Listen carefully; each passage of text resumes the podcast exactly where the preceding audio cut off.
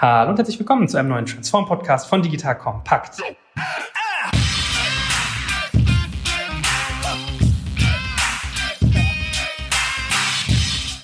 Mein Name ist Jörg Kaczmarek und heute geht es um ein super spannendes Thema. Wir lernen nämlich von unserem Unternehmen, was wir die ganze Zeit hier in diesem Format begleiten, den guten Fissmann, wie man sein eigenes Geschäftsmodell erweitert oder auch sogar mal ablöst. Ja, das heißt, ihr werdet aus diesem Podcast mitnehmen, wie kann ich eigentlich in meinem Unternehmen die Risikoaversion, die man ja ganz oft hat, wenn ich ein bestehendes Unternehmen bin mit einem erfolgreichen Geschäftsmodell, überkommen und vielleicht sogar Kannibalisierungsängste, die auch aufkommen werden, werdet ihr bei dem Thema merken, überwinden. Ja, also wie gewinne ich Stakeholder, wie gehe ich dabei vor, wie mache ich das? Und hier habe ich wieder mich direkt an der Front Front bedient und sitze gegenüber von dem guten Thomas, den man liebevoll Tommy nennt, habe ich gelernt, oder? Richtig. Erzähl doch mal ein, zwei Sätze zu dir, wer du bist, was du machst, wie dein voller Name ist, seit wann du hier bist.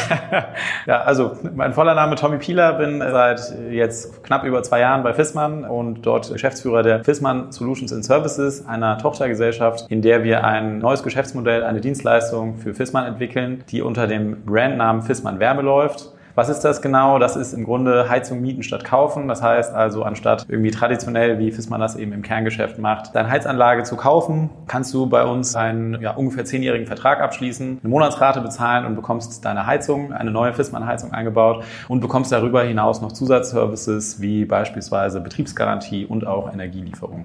Gib uns mal ein Gefühl von bis, was kostet eigentlich so eine Heizung, wenn man die kauft? Vom kleinsten bis hin zu irgendwie den richtig verrückten Wasserstoffzellengetriebenen mit Solar- und Atomstrom verbauten.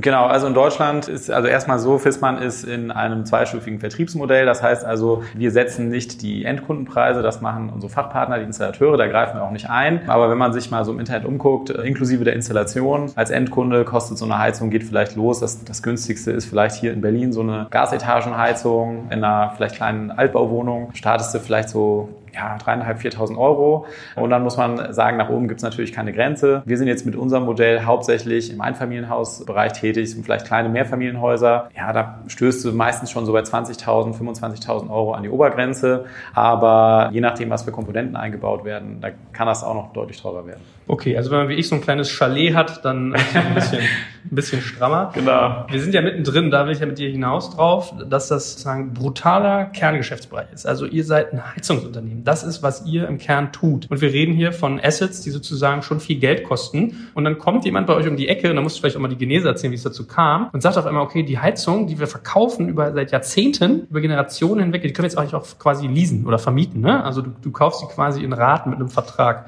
Also das mal als kleiner Ankerpunkt, was, von was wir eigentlich reden. Und erzähl doch mal, wie kam man auf diese Idee? Also es ist ja fast ein bisschen, also Harakiri will ich nicht sagen, aber es ist auf jeden Fall innovativ und mutig. Ich glaube, die Idee an sich ist nicht so abwegig, wenn du dir irgendwie ja, andere Bereiche anguckst, wo private Endverbraucher höhere Investitionen machen. Gibt es ja in vielen Branchen so Modelle, wo du also irgendwie Monatsraten zahlst. Ja, erstmal ist das ein, das Thema Absatzfinanzierung. Du guckst ja die Automobilbranche an, irgendwann kamen Leasingmodelle und die sind heute sogar das dominierende Modell, wenn du eigentlich ein, ein Auto Auto fährst. Und da kannst du dir natürlich dann, ja, wenn es beim Endverbraucher um solche Investitionssummen geht, wie bei einer Heizung, kannst du dir natürlich auch als Hersteller überlegen, ja gut, vielleicht würde das schon Sinn machen, auch so ein Finanzierungsmodell zum Zwecke der Absatzfinanzierung anzubieten. Und gleichzeitig merkst du irgendwie auch im Markt, vielleicht gibt es halt Bedürfnisse, die über die reine Finanzierung hinausgehen. Und ähm, was kann ich da für Dienstleistungen machen, die auch nachgefragt werden? Und deshalb bieten wir halt diesen Dienstleistungsstrauß an. Und das hat man sich schon sehr früh überlegt. Also schon vor einigen Jahren ja, gab es so die ersten PowerPoint-Slides, die ersten Board-Meetings, Meetings. Ja, wir brauchen eigentlich eine Absatzfinanzierung. Wie kann man das eigentlich machen?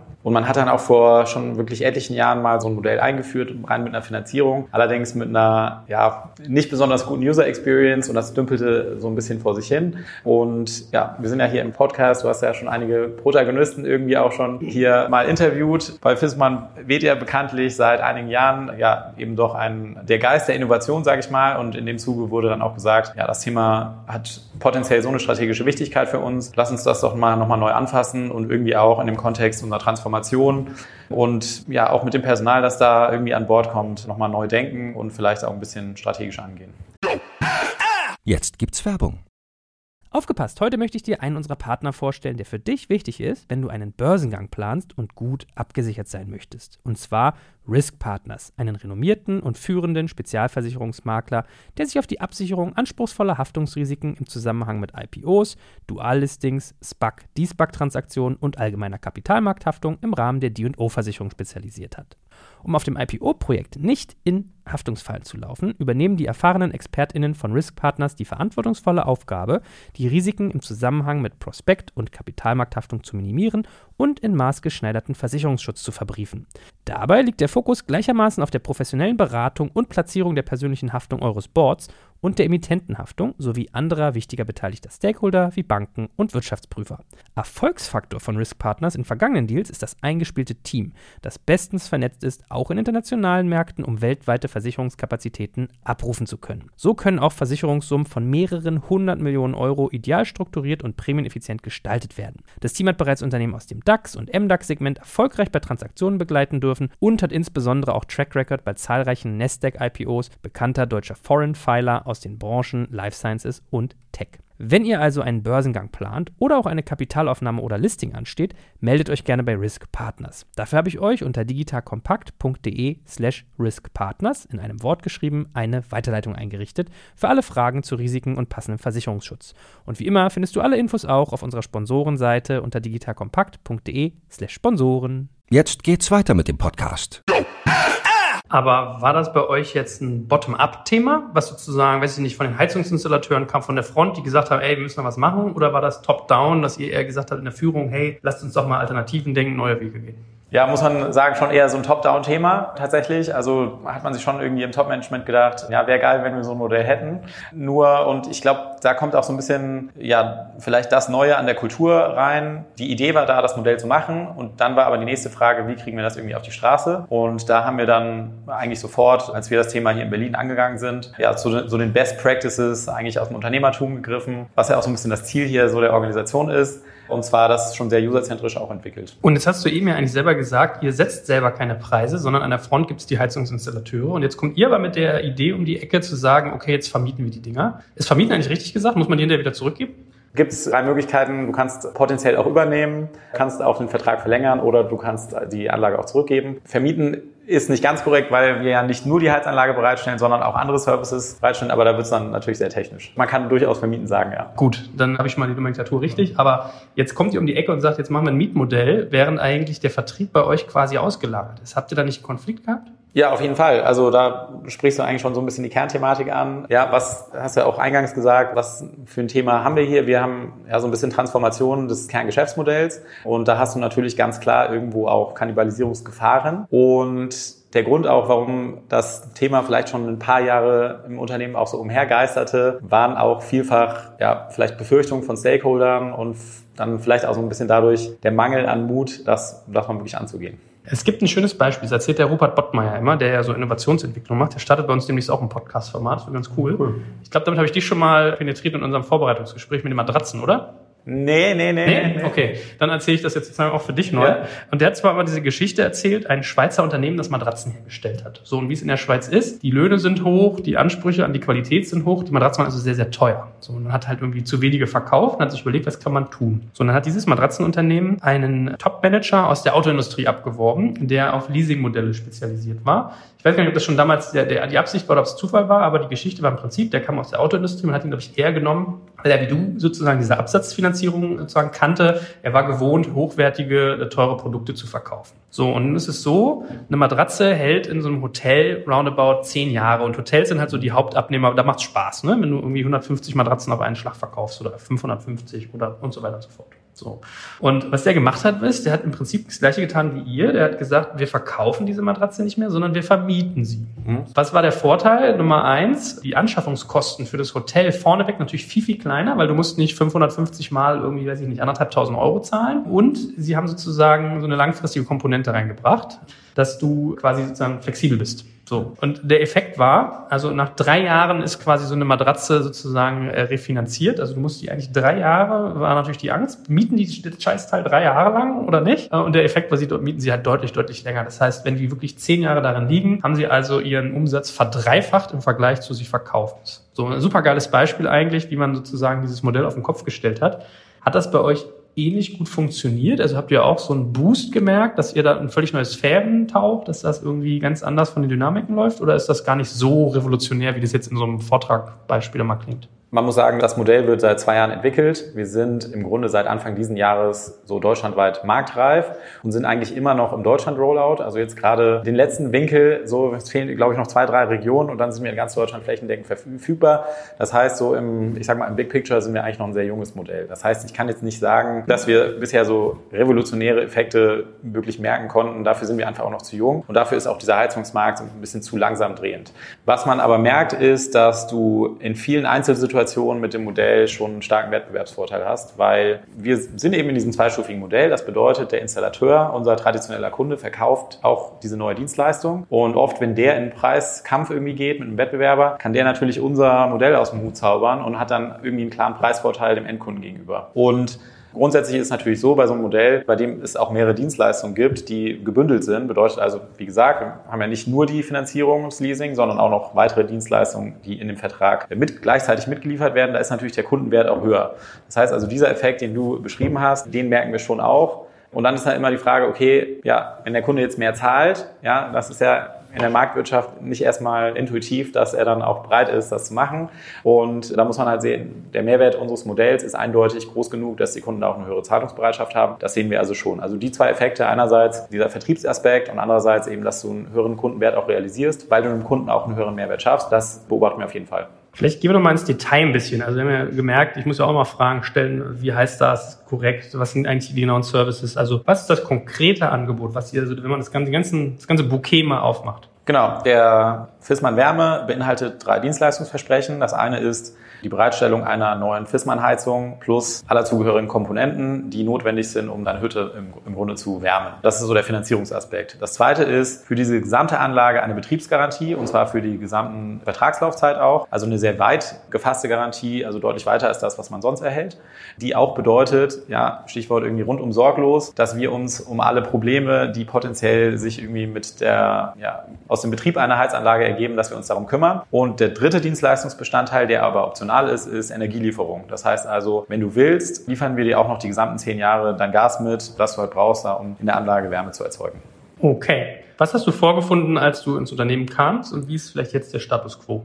Fissmann Wärme damals noch, du hast den Begriff sogar schon erwähnt, Heating as a Service war so der interne Projektname, der ja irgendwie auch das ganz gut beschreibt, worum es hier geht. Das war damals im Grunde eine, ja, mehrere PowerPoint-Präsentationen. Da gab es dann schon ein, zwei Leute, die mal so Teilzeit auf dem Thema gearbeitet hatten. Und aber sozusagen noch überhaupt keine Schritte im Markt gegangen, noch keine irgendwie Validierung. Und die PowerPoints habe ich rübergeschickt bekommen und dann wurde gesagt, ja Tommy, mach mal hier Heating as a Service, so ein bisschen ja auf, dem, auf der leeren Leinwand. Und bin zu Installateuren gefahren, habe mir angehört, wie die das sehen könnten, bin zu potenziellen Endkunden gefahren, habe mir das mal angehört, wie die das finden könnten und was vielleicht für diese wichtig wäre. Und dann sehr schnell, also im Grunde drei Monate später, habe ich mal so einen ersten Vertrag verkauft, um zu sehen, ja, geht, funktioniert das überhaupt und interessiert sich überhaupt jemand dafür? Dafür.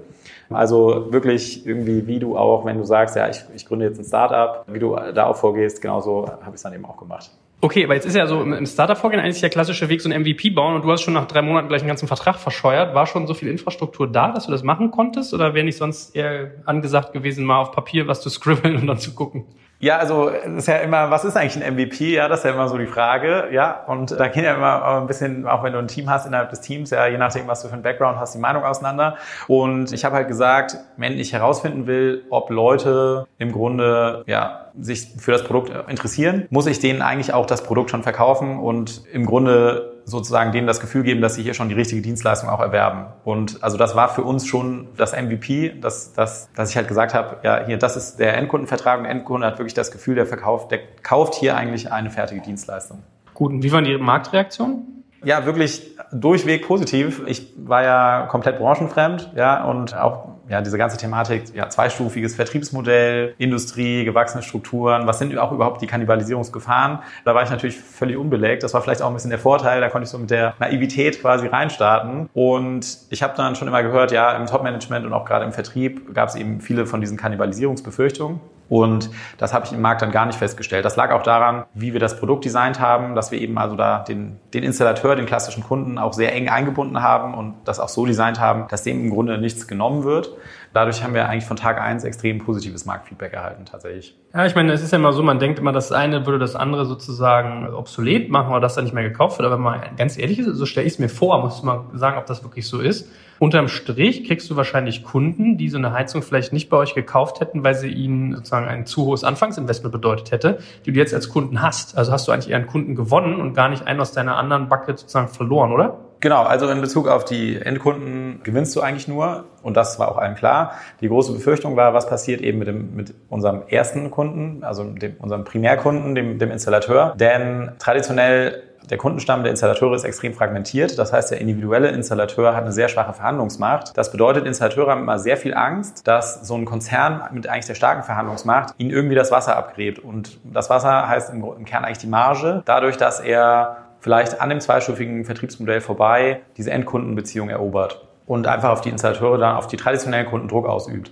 Und mit dem Modell ist es nun mal so, wir schließen mit dem Endkunden einen Vertrag ab über zehn Jahre und das ist so das Novum. Bisher hat Fissmann eigentlich mit Endkunden überhaupt keine Geschäfte gemacht. Also hier und da vielleicht schon, aber tendenziell keine Geschäfte mit Endkunden. Und das war eigentlich der Schritt. So. Und da war natürlich die Befürchtung, wie reagiert jetzt der Installateur? Die Installateure sind auch in Verbänden organisiert, das heißt, sie können sich da schon irgendwie bündeln und haben da schon vielleicht das ein oder andere Druckmittel. Und die Befürchtung war also, was, wie reagiert der Installateur? Kauft dann keine Fissmann-Produkte, wenn ich ihm jetzt hier die Endkundenbeziehung wegnehme? Und dadurch, dass wir glaubhaft machen können und das Produkt auch so designt ist, dass der Installateur die Endkundenbeziehung behält, hat sich das nicht bewahrheitet. Also der Installateur geht da bei dem Modell schon mit.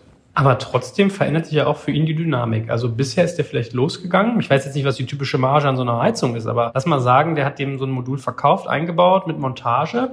Dann hat er da irgendwie einen signifikanten vierstelligen Betrag vielleicht. Zack, on the fly, fertig. Und jetzt kommt dieser vierstellige Betrag, der ist vielleicht ein fünfstelliger Betrag mittlerweile, aber verteilt sich irgendwie auf zehn Jahre. So, das verändert ja für ihn auch seine ganze Kalkulation. War das nicht ein Problem? Wenn wir das so machen würden, wäre das auf jeden Fall ein Problem und deswegen machen wir das anders, nämlich ökonomisch ändert sich beim Installateur gar nichts. Das heißt also, der Installateur hat freie Margengestaltung und das Einzige, was sich für den ändert ist, und da wird es so ein bisschen unintuitiv, anstatt des Endkunden kauft Fissmann die Heizung zum Endkundenpreis vom Installateur zurück. Das ist sozusagen die Drehung, die wir machen, um das zweistufige Vertriebsmodell nicht anzutasten. Und dadurch ändert sich beim Installateur eigentlich gar nichts. Der erhält sofort seine Marge, hat freie Margengestaltung und wir akzeptieren eben auch die, die Endkundenpreise, die der Installateur setzt und legen das dann über die zehn Jahre um auf den Endkunden. Crazy. Also eigentlich kauft der Installateur bei euch eine Heizung. Mhm. Ihr kauft sie wieder zurück mhm. und verkauft sie in Raten an den Nutzer. Mhm. Vom Modell her ist es konsequent. Es verschiebt natürlich sozusagen das, den Working Capital Aufwand zu euch. Ne? Also ihr müsst sozusagen erstmal ein hohes Anfangsinvest machen, was nach hinten raus mehr Umsatz schiebt. Richtig? Völlig korrekt. Kannst du, darfst du sagen, nach wie vielen Jahren sich das für euch garantiert, wenn ihr das nach Mietmodell macht? Genau, also erstmal muss man sagen, wir können diese Anlagen auch refinanzieren. Ja, Fissmann Hausbanken gibt es dann Modelle, dass wir die also selber auch dann gar nicht mehr auf der Bilanz haben. Und ja, zweitens ist dadurch, bist du eigentlich mit dem Modell relativ schnell Break-Even. Also man ist echt ein bisschen überrascht, weil dadurch, dass wir finanzieren, sind die Kapitalkosten für uns auch OPEX. Also wir zahlen da eben irgendwie eine, eine Kapitaldienst, so eine Annuität irgendwie mit Zinsen. Und du bist dann eigentlich recht schnell auch in einem Bereich, wo du Geld verdienst. Bringt das noch Steuervorteile? Nee, eigentlich nicht. Bringt eigentlich keine Steuervorteile, nein. Gut, okay, also wir fassen nochmal zusammen. Ihr seid hingegangen, habt gesagt, ihr wollt den Markt mit einem weiteren Modell beglücken, indem ihr sozusagen auch auf die Individualität des Kunden eingeht. Man kann das ganze Zeug jetzt auch mieten und damit ihr aber euren zweistufigen Prozess mit quasi euren eigentlichen Käufern, den Heizungsmonteuren nicht gefährdet, verkauft ihr denen eine Heizung, die ihr wieder zurückverkauft und sie dann aber sozusagen installieren lässt bei Kunden, die mit euch eine Beziehung haben. so. Da genau. muss man ja jetzt erstmal so ein bisschen geistig durchschnaufen. Also es ja. ist natürlich sehr konsequent, wenn man eure, wie soll man sagen, eure Firmen-DNA betrachtet. Jetzt frage ich mich aber so ein Stück weit, wenn da jetzt so ein junger Mann kommt, ja, also ich, ich stelle mir vor, Tommy läuft hier irgendwie durch die Büroräume, durch die Gänge und dann in Allendorf, vielleicht auch mal in die Fabrikhallen, erzählt das. Hat man da nicht, du hast ja auch selber schon angerissen, Kannibalisierungsängste, Risikoaversion, also Veränderung ist ja gerade, wenn ich in einem gewachsenen Unternehmen bin, immer so ein bisschen so ein Faktor. Was ist dir da begegnet? Total, ja, also sehr viel. Ich würde sogar sagen, letztes Jahr, als es eigentlich hauptsächlich um die Produktentwicklung ging und ja, du hast auch schon gesagt, es ist ja ein sehr kerngeschäftsnahes Modell. Das heißt, auch ein signifikanter Anteil der Wertschöpfung findet auch in Allendorf statt tatsächlich. Letztes Jahr habe ich extrem viel meiner Arbeitszeit mit Stakeholder Management verbracht. Das ist, gehört nun mal dazu, weil genau, also die Grundfrage, die sich jemand stellt, der ja vielleicht ja auch schon viele Jahre da im Vertrieb ist oder irgendwie im Konzern ist und der Konzern hat damit sehr viel Geld verdient. Ja, wenn ich jetzt mit so einem Modell an den Markt gehe und das wird nicht gut angenommen, torpediere ich potenziell ja schon eben mein Kerngeschäft. Weil, also das Modell, das also ein bisschen komplex ist, hat man sich halt mal ausgedacht. Aber die Frage, das also dass man sich das so ausgedacht hat, heißt ja noch lange nicht, dass es eben auch so akzeptiert wird. Und dementsprechend sind da mir natürlich ja 2017 und auch letztes Jahr schon sehr viele Bedenken begegnet. Und das ist dann dementsprechend auch, ja, muss man schon viele Runden drehen, bis irgendwie alle Leute auch ja so überzeugt davon sind, dass das vielleicht der richtige Weg ist. Jetzt kommen wir zum Kasus Knaxus. Alle, die jetzt zuhören und sowas auch machen wollen, wie machst du das? Wie löst du diese Bedenken auf? Du hast natürlich immer mehrere Faktoren. Wir haben ja initial das schon so ein bisschen gesprochen. Ja, das, das Grundthema ist ja so ein bisschen das Motiv, vielleicht Risikoaversion. Das, und die Frage ist, wie brichst du das auf? Ich glaube, einerseits machst du das schon mit Personal, also dass du halt Leute hast, die, ja, also ich habe selber ein bisschen unternehmerischen Hintergrund, ja, und hab, bin sozusagen auch gewöhnt, persönlich Risiken einzugehen und auch, ja, einfach mal was zu versuchen. Und du brauchst halt Leute, die diese Bereitschaft auch haben und die vielleicht auch gut damit umgehen können. Die du vielleicht traditionell in einem Konzern, wo halt viel Risikoaversion ist, ist halt Leute, die sind vielleicht so ein bisschen am anderen Spektrum, ja, wenn es um Risk-Taking geht. Also einerseits vielleicht Personal und andererseits ja, muss man eben auch sagen, der Konzern und die Strukturen bieten auch so viele Wettbewerbsvorteile, also so ein Modell jetzt so schnell impl zu implementieren zu können, wie wir das machen. Und wenn du jetzt von außen reinkommst, oft siehst du ja so ja, den Effekt, ja, irgendeiner kommt von außen und denkt, ja, ich mache es jetzt mal besser und ich zeige es jetzt mal allen. Das funktioniert natürlich nicht, weil dann rufst du natürlich irgendwie Abwehrreaktionen hervor. Also du brauchst schon irgendwie auch das Fingerspitzengefühl. Einerseits zu sehen, okay, so ein Konzern hat auch extrem viele Vorteile, ja, die Reichweite, die gewachsenen Strukturen, dadurch auch die, ja, die Schnelligkeit, mit der du skalieren kannst. Und andererseits, ja, du musst halt natürlich irgendwie die Befürchtung der Leute anhören, musst auch verstehen, warum haben die eigentlich die Meinung, die sie haben? Und dann dauert es natürlich auch eine Weile, bis so Vertrauen aufgebaut ist, ja, zu dem Personal. Also da hast du vielleicht mal das dritte und das vierte Meeting und denkst dir vielleicht, ja, okay, das, eigentlich haben wir das alles schon letzte Woche besprochen. Und dann geht es vielleicht gar nicht so sehr um die Inhalte, als darum, ja, irgendwie Vertrauen aufzubauen und das Gefühl zu geben, okay, wir versuchen jetzt hier was Neues, aber eigentlich haben wir auch alles im Griff und ich bin irgendwie auch jemand, wo du, ja, mit dem man halt arbeiten kann sozusagen. Okay, also man braucht viel Empathie, man muss sozusagen Kommunikation gehen. Ähm, was ich aber raushöre, wenn du sagst, das ist manchmal auch so ein Personalthema, du brauchst unterm Strich wahrscheinlich einfach Rückendeckung von oben, oder? Klar, also das macht es natürlich deutlich einfacher oder ist vielleicht zu sagen, man kann auch anders sagen, die Grundvoraussetzung ist natürlich bei Fissmann bekanntermaßen das Projekt, an dem ich arbeite und ich glaube auch, dass ich bei Fissmann bin, fällt natürlich auch genau in die Zeit und in den Kontext, dass wir da von ganz oben diesen Rückenwind haben und auch da das Bedürfnis da ist, ja, diese Art von Transformationscases einfach auch durchzuziehen, klar. Gut, okay, also nochmal kurz zusammengefasst. Kommunikation, Empathie, das richtige Risiko-offensiv oder affine Personal, Rückendeckung von oben. Wie habt ihr es rein organisatorisch aufgegangen? Bist du sozusagen so eine separate Unit, ja, so Greenfield-mäßig, eine eigene GmbH oder so, die nebenbei läuft? Oder ist es richtig im Betrieb aufgegangen? Wie habt ihr das gemacht? Also das spiegelt sich ja schon ein bisschen in der Geografie wieder. Ja, wir sitzen hier in Berlin und nicht eben in Allendorf im Headquarter. Das heißt, wir sind räumlich schon mal getrennt. Und ja, anfangs war ich so in dem Kontext vom Venture Development. Meine Jobbezeichnung am Anfang war auch Venture Architect. Das heißt also, da hast du schon begrifflich irgendwie so, schwingt so mit, okay, an was wir arbeiten, ist im Grunde ein Startup. Ja, der Begriff Startup ist ja Quatsch, weil es ein, ein BizDev-Projekt irgendwie im Konzern ist. Aber von Anfang an war schon so das Bedürfnis, okay, wir separieren das so ein bisschen vom Kerngeschäft. Wir geben da sehr viel Freiheiten, auch Entscheidungsfreiheiten im Einzelprojekt. Und wir haben dann sehr schnell auch eine GmbH, schon 2017 ausgegründet, eine eigene GmbH mit dem Team hier in Berlin, die an der Thematik arbeiten und da extrem frei auch in der Strategiefassung sind. Das heißt also, ja, wirklich so ein bisschen losgelöst mit den entsprechenden Freiheiten auch. Also genau so haben wir es aufgesetzt.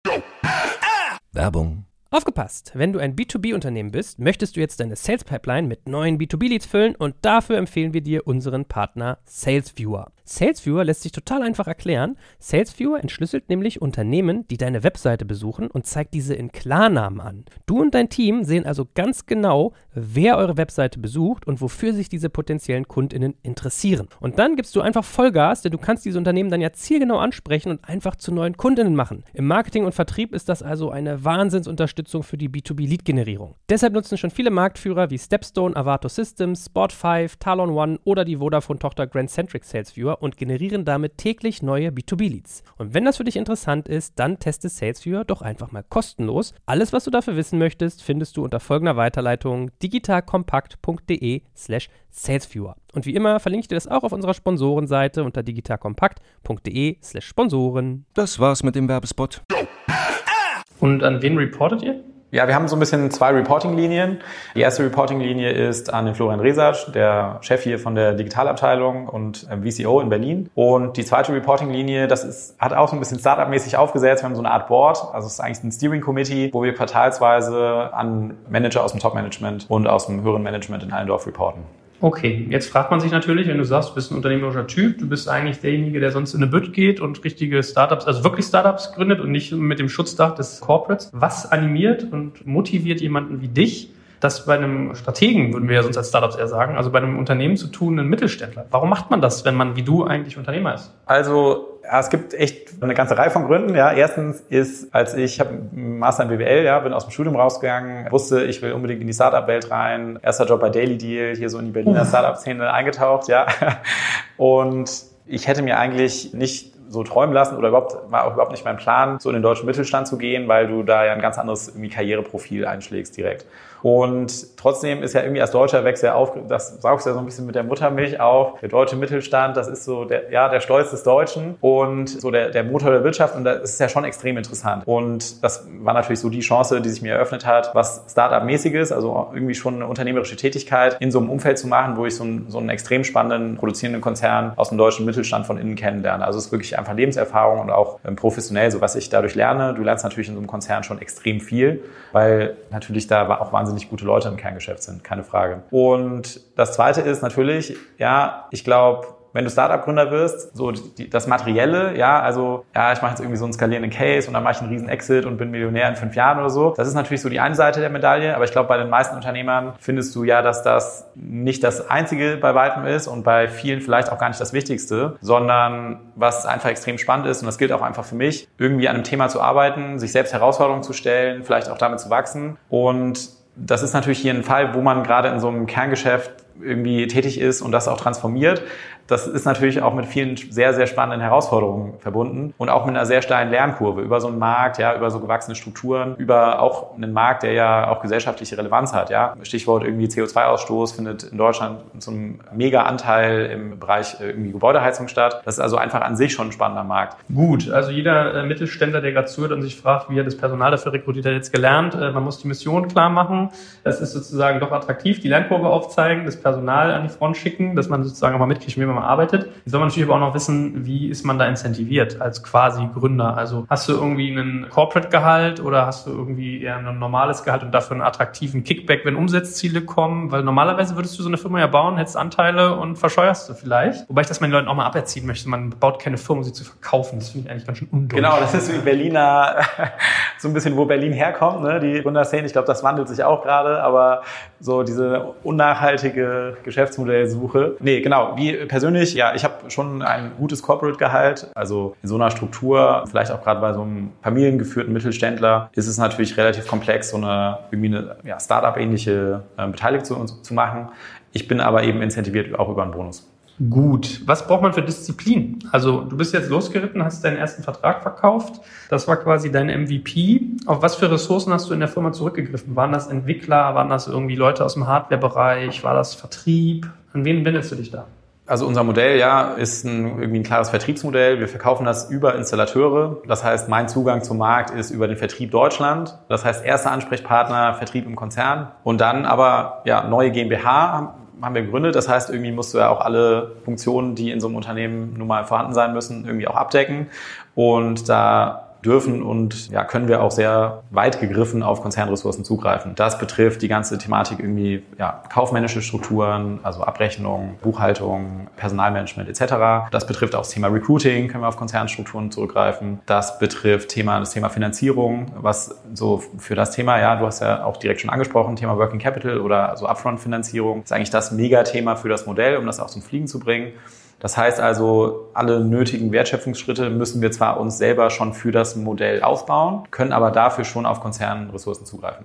Na, ich möchte auch natürlich ein bisschen hinaus auf diese Inkubationsfrage, die man immer hat. Ja, also ihr inkubiert ja quasi, nur dass es nicht ein externes Startup wird, was man mit auf die Finanzierungssuche schickt, sondern quasi intern. Man hat ja dann ganz oft so dieses Thema, schaffe ich diese Bereiche, die du gerade gesagt hast, intern und vermiete sie? Und da hat man immer das, sozusagen das Risiko, dass die natürlich wegdiffundieren, die Leute, weil die sehen, oh, geile Mission, voll der Drive. Ey Leute, ich will jetzt nicht mehr in der Zentrale hier das HR machen, ich will lieber hier mit Tommy an der Front sein, ja.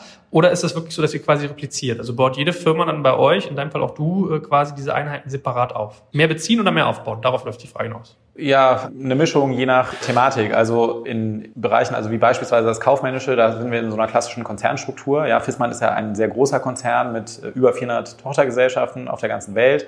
Das heißt also, wenn du da eine neue Konzerntochter gründest, viele dieser Unternehmen haben nun mal die Funktion gemeinsam und da kannst du dann auch darauf zurückgreifen. Da macht es dann auch keinen Sinn, das aufzubauen. Du hast ja enorme Skaleneffekte, wenn du das irgendwie zentralisiert verwaltest.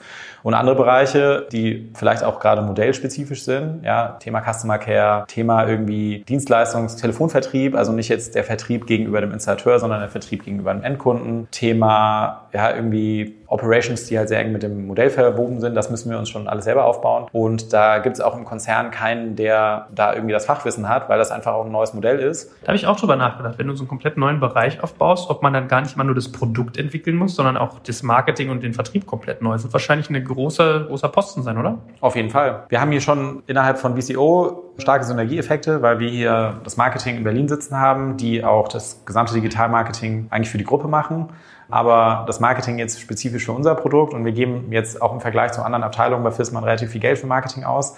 Das mussten wir uns natürlich schon alles neu aufbauen und entsprechend dann, ja, also den Content und irgendwie die Kanäle und also die ganze Marketingstrategie ist ähm, echt, Strategie und auch Umsetzung ist schon Eigenbau und genau das gleiche gilt auch für Endkundenvertrieb. Also das sind echt Themen, mit denen ich sehr viel Zeit verbringe und ja, auch ein großer Teil des Teams deutlich eingespannt ist. Wie würdest du denn so deinen typischen Arbeitstag beschreiben oder so deinen Arbeitsmonat in Prozenten? Also wie viel Prozent verwendest du auf was? Ja, ich bin immer noch sehr viel Stakeholder Management. Ich würde sagen schon so 20 bis 30 Prozent. Das bedeutet also, ich reise sehr viel. Ich bin viel in Allendorf. Ich bin aber auch viel in verschiedenen Regionen der Republik unterwegs. Jetzt gerade, wie gesagt, wir sind immer noch im Rollout. Letzte Woche war ich in Bayern, vorletzte Woche war ich in, in Ostdeutschland hier unterwegs. Freut sich die Familie, ne? Ja, ich bin ledig und Single, ah, ja, deswegen okay. ist das sozusagen, macht es alles ein bisschen einfacher.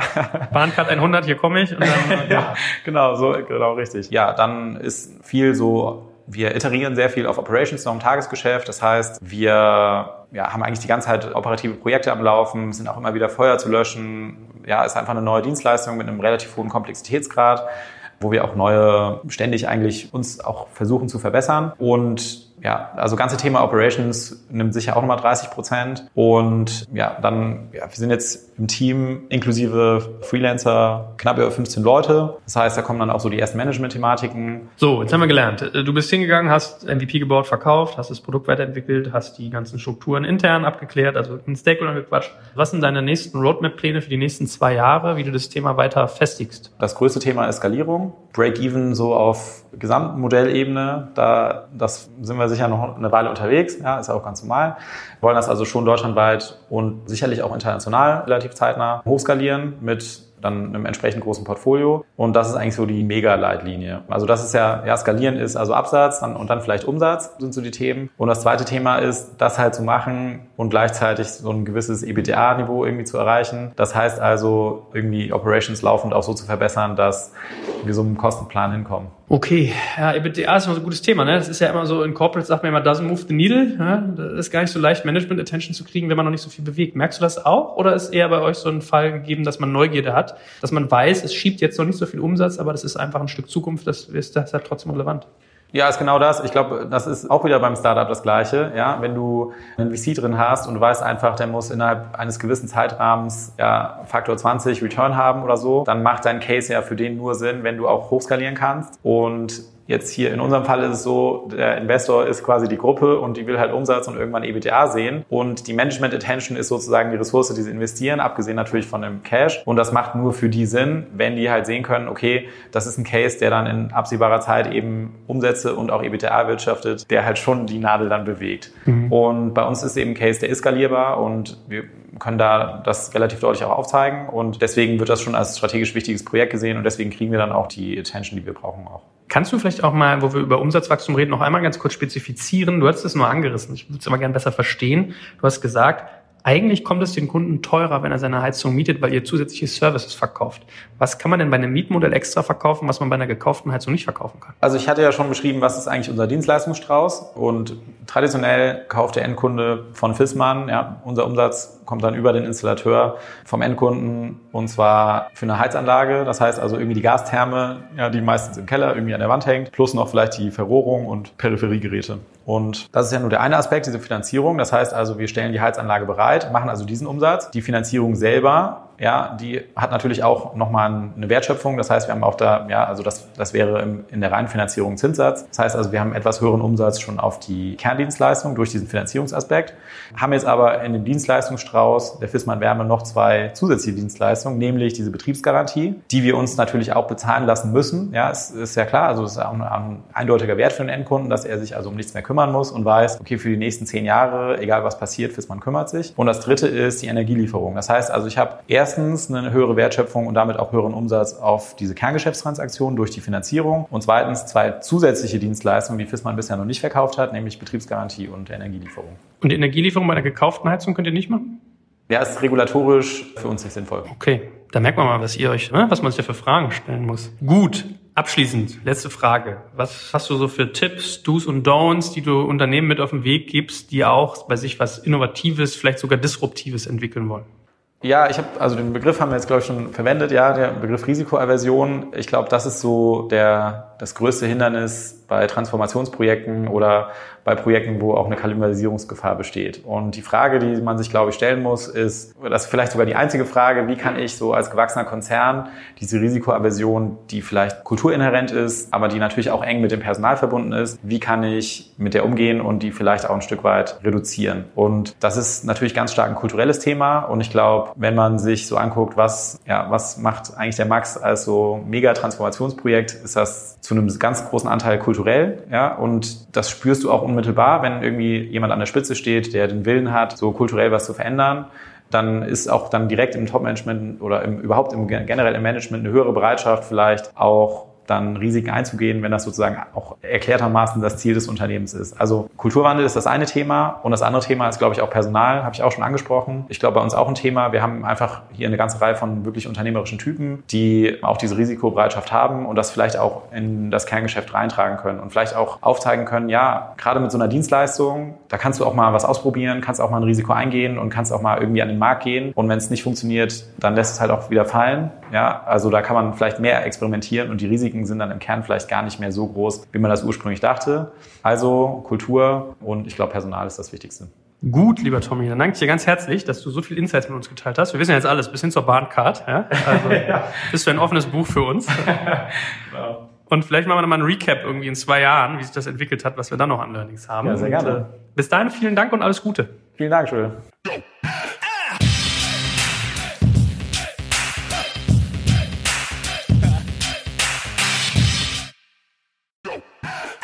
Ihr Lieben, hier ist Joel von Digital Kompakt und heute möchte ich euch unseren Partner BWI vorstellen. Die BWI ist eines der größten IT-Service-Unternehmen in Deutschland und unterstützt die Bundeswehr bei ihrer Digitalisierung. Eine wichtige Aufgabe dabei ist die Einführung von Innovationen in der Truppe, aber das Unternehmen leistet noch viel mehr und bietet ein breites Aufgabenspektrum von Beratung über Realisierung bis zum Betrieb. Jetzt mal Hand aufs Herz, wenn du einen Job im Technologiebereich suchst, wirklich was bewegen und vor allem spannende Inhalte vorfinden möchtest, dann bist du hier genau richtig aufgehoben. Denn die BWI arbeitet an vielen spannenden und herausfordernden Projekten, wie beispielsweise der Digitalisierung der Gesundheitsversorgung der Bundeswehr und treibt Innovationen voran. Sie bietet das Beste aus zwei Welten. Sie ist eine hundertprozentige Bundesgesellschaft in der Rechtsform einer GmbH und bietet damit eine hohe berufliche Sicherheit, kann aber gleichzeitig extrem flexibel agieren. Und ganz ehrlich, Sven Weizenegger aus unserem Hackers-Podcast ist einer der coolsten Socken, die ich kenne und gleichzeitig extrem talentiert. So jemand geht nicht ohne Grund zu einem Unternehmen wie der BWI. Wenn das für dich also auch interessant ist, dann schau dir die BWI jetzt einfach mal selbst an. Ich habe dir unter digitalkompakt.de slash BWI eine Weiterleitung eingerichtet. Und natürlich verlinke ich das auch in den Show Notes und alle Sponsoren findest du immer auch auf unserer Sponsorenseite unter digitalkompakt.de slash Sponsoren.